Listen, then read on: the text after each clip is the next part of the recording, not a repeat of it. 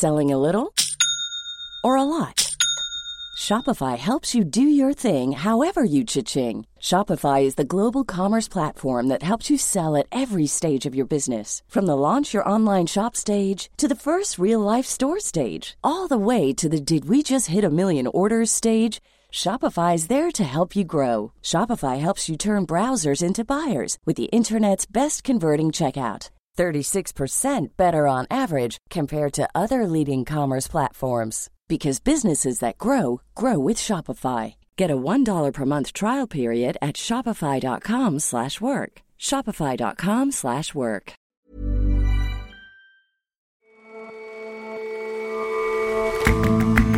Hello and welcome to The Intelligence on Economist Radio. I'm your host, Jason Palmer. Every weekday, we provide a fresh perspective on the events shaping your world. Factories in the West are being asked, or volunteering, to switch gears and make products to help with the global COVID 19 response. That same thing has been going on in China for weeks, starting, it seems, with distillers of the powerful spirit Baijiu. That's just one of the small changes that the coronavirus will wreak on the global economy. The big picture? Who knows? But our economics columnist looks back at how past pandemics have reshaped economies, going all the way back to the Black Death.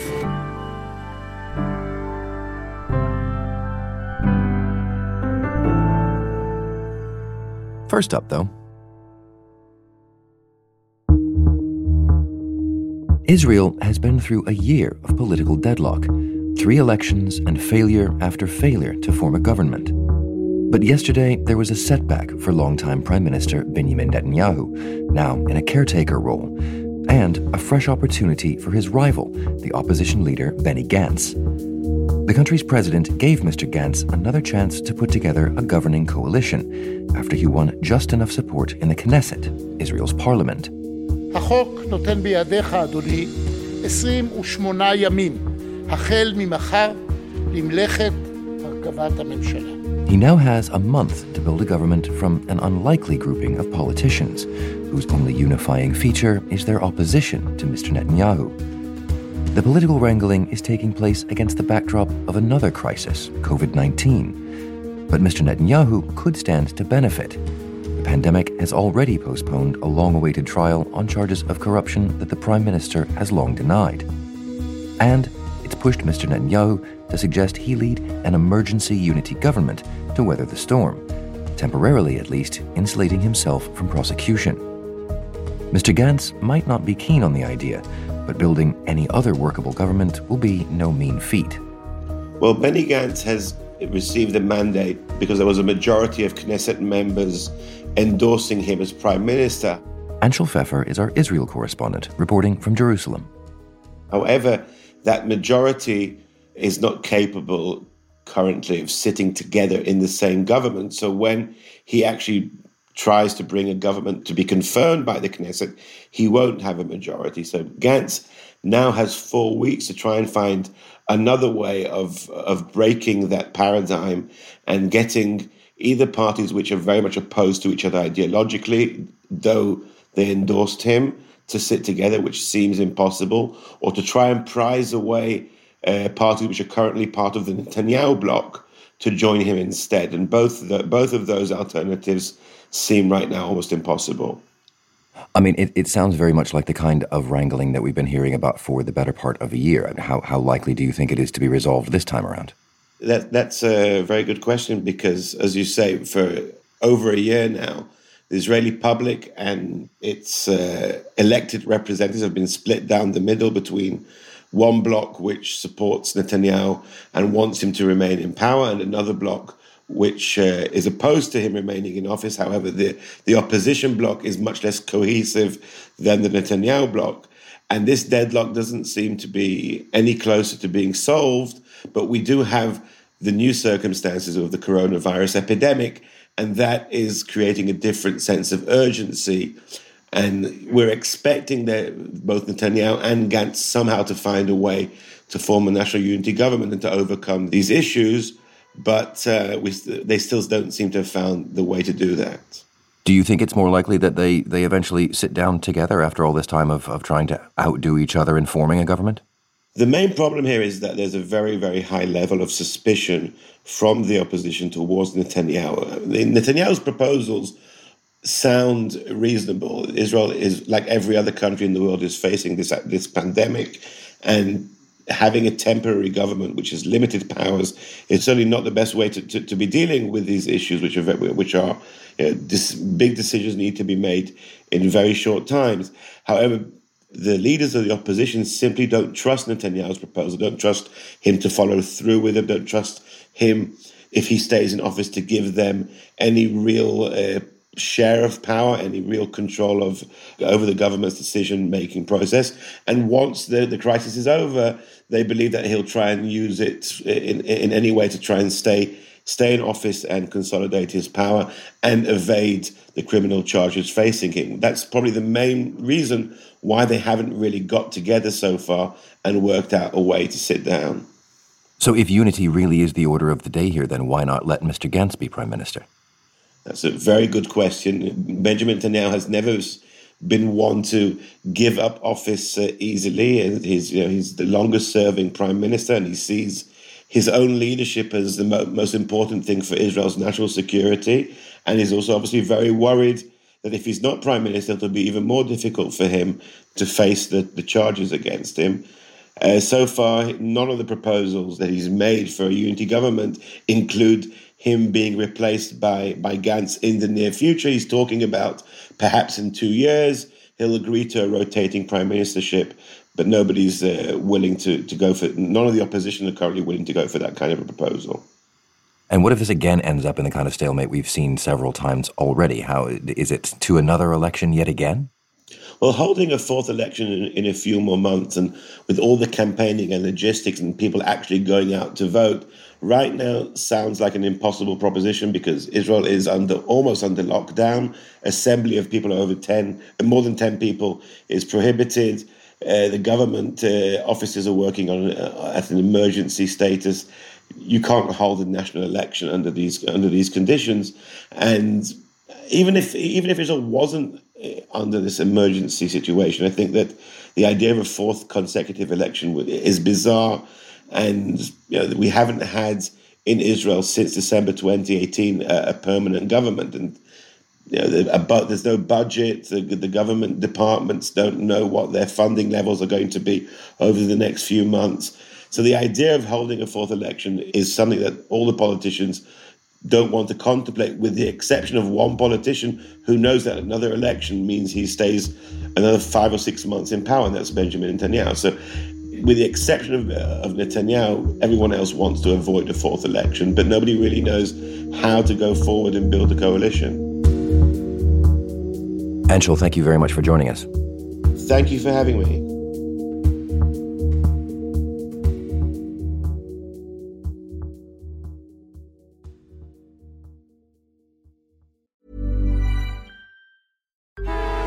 Traffic jams, tailgating, pileups. Ugh, the joys of driving. How could it get worse? The federal government wants to have a say in what you drive.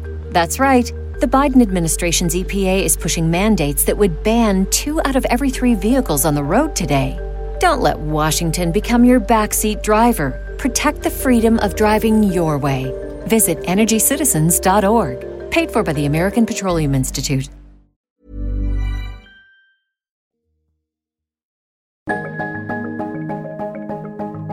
COVID 19 pandemic is the kind of global shock that could remake entire industries or bury them. For now, some industries are simply retooling. Governments, including Britain's, are in discussions with contract manufacturers to make medical equipment such as ventilators. What the world also needs is a lot of protective gear, most of all, hand sanitizer. On Sunday, the French luxury goods house LVMH said it would turn its perfume factories to the task of making the stuff and giving it away to hospitals. In time, more factories and companies will have to shift gears. They might be able to learn from China, where a similar change has been happening for weeks. Chinese companies that had nothing to do with mask production before are now churning out all manner of protective gear in order to meet a shortage in supplies in China, from thermometers to goggles. Stephanie Studer is The Economist's senior China business correspondent. Lots of industries have stepped up to the plate. One that I spoke to is the baijiu industry. Baijiu is a sorghum firewater, beloved of many Chinese. And um, this company said that early in February, it got in touch with a sister company that produces ethanol and decided to reroute some of that supply to make medical disinfectant.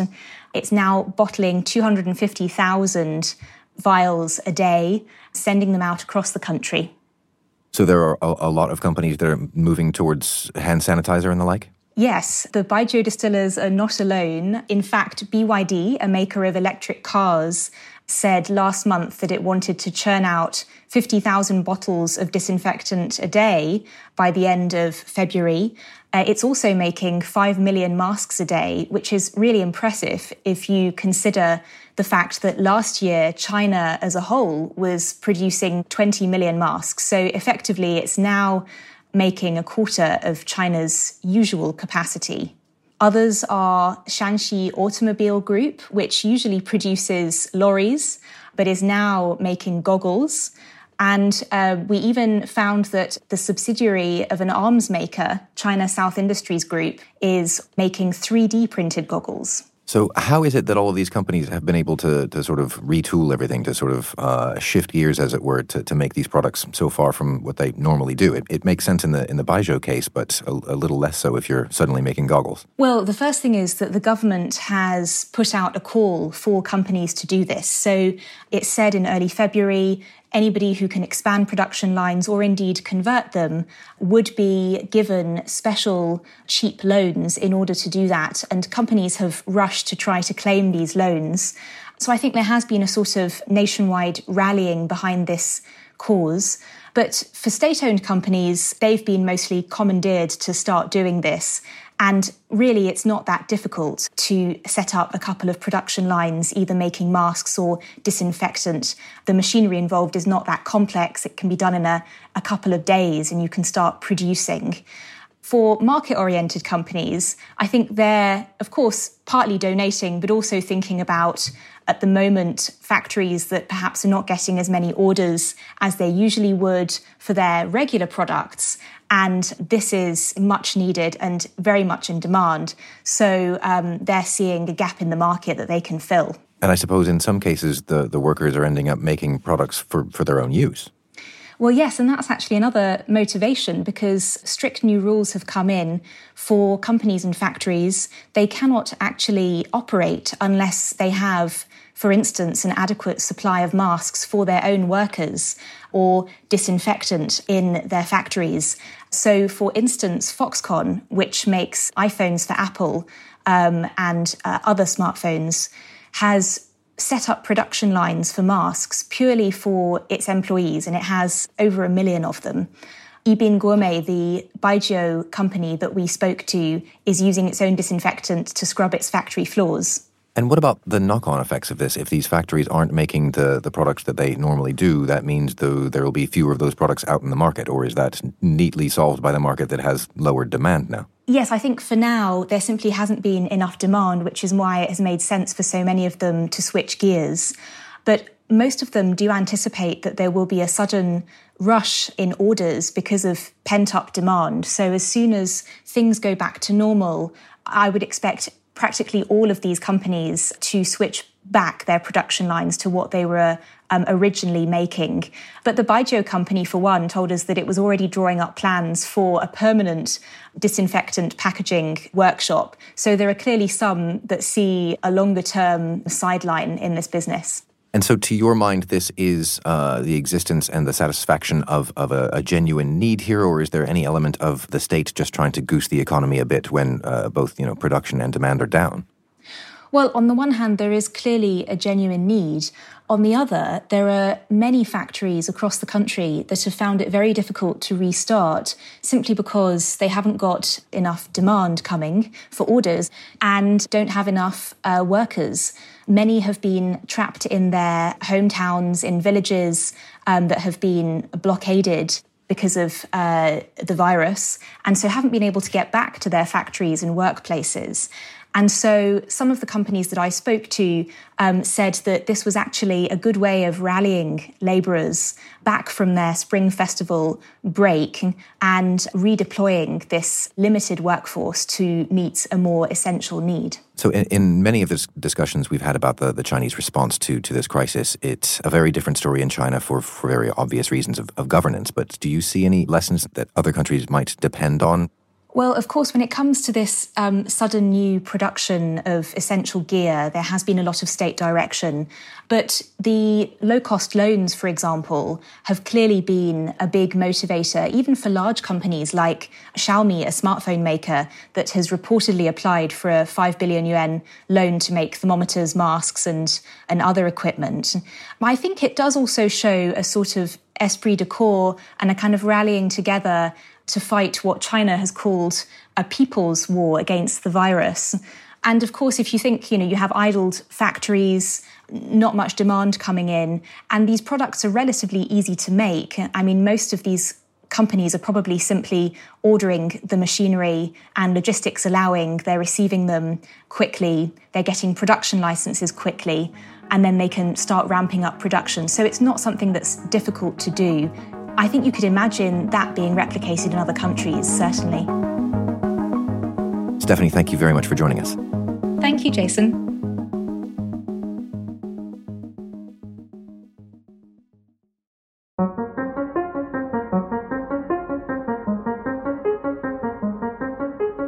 Shifting production from baijiu or perfume to hand sanitizer is just one change rippling through the global economy, with many more to come.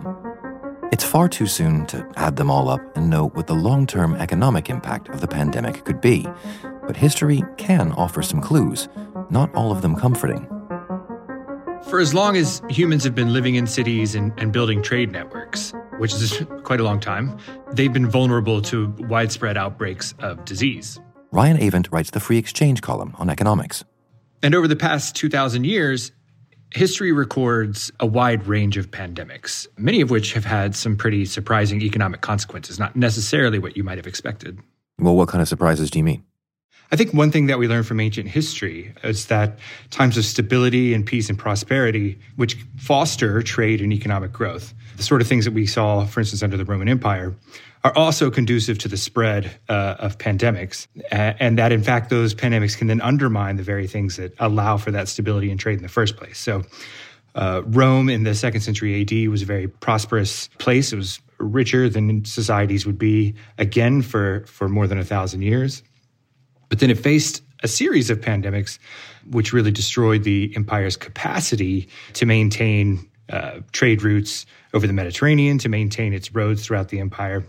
And so what we saw was this cycle in which the the blow struck by a series of plagues hurt the state, hurt its ability to guarantee trade routes, and then because the state was poor, as a consequence of that, it entered this downward spiral, which really uh, marked the beginning of the end of the Western Roman Empire. And so, if those pandemics were spread in part because of a, a wider reach across regions, indeed cro- across the world, it, it's as if having a good trade network is, is essentially containing the seeds of, of your own downfall.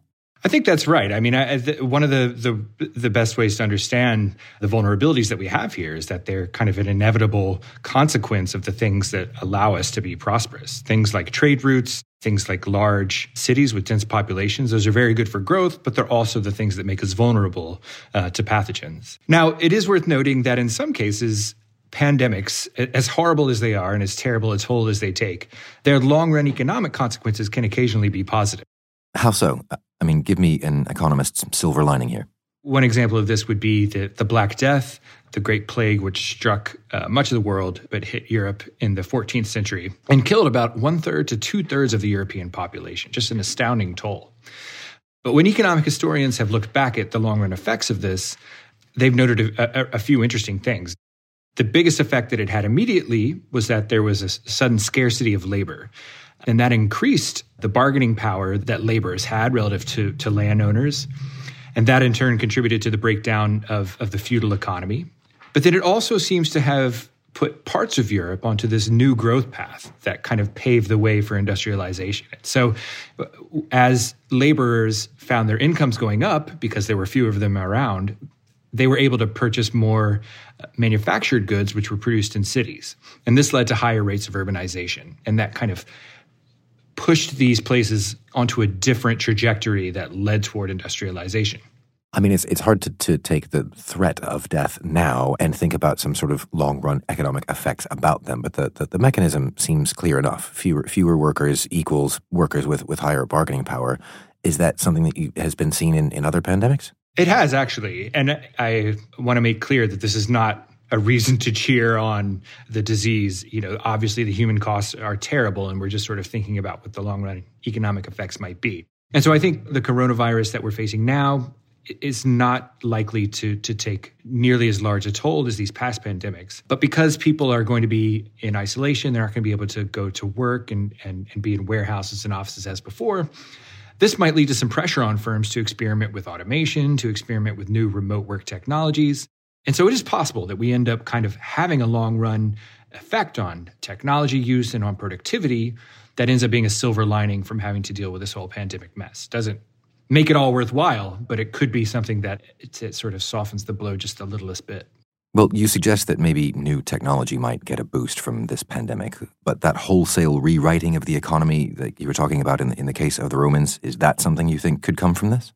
Well, I think it's certainly possible. I, I, think it's important to realize that the scale of the of the mortality from this epidemic is is is going to be much much less than pandemics that we faced in the past. At the same time, our society today is much more complex. We have this highly integrated global economy, and so it may take much less of a, a of a disruption from the pandemic to to have some real long run effects. But I think if, if we if we look back at, at how pandemics have affected societies over time, what we see is that there are often kind of an array of underlying forces at work pushing society in one direction or another. And sometimes pandemics are kind of the nudge that really make a critical difference and alter history in an important way. And, and, I think in some ways you might want to see the epidemic as kind of a preview of some of the challenges we might face as a result of climate change or other sorts of things like that. And so we see this sort of long run shift in fortunes across countries, perhaps because of the coronavirus. And it, it's not something that it does all by itself, but that it, it sort of is working with these other forces that are at play. And, and we, we end up looking back in 30 or 40 years and saying, wow, that was a really definitive moment in terms of economic trajectories of China or America or Europe. Ryan, thanks very much for your time. Thank you, Jason. Always a pleasure. To follow all of The Economist coverage of the COVID 19 pandemic and how it's swiftly reshaping the world, visit economist.com slash coronavirus.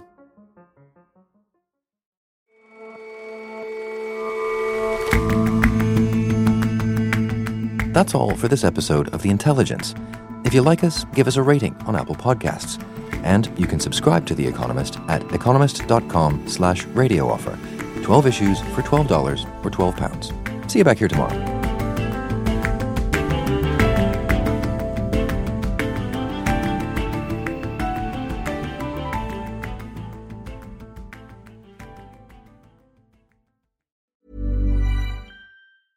Selling a little or a lot?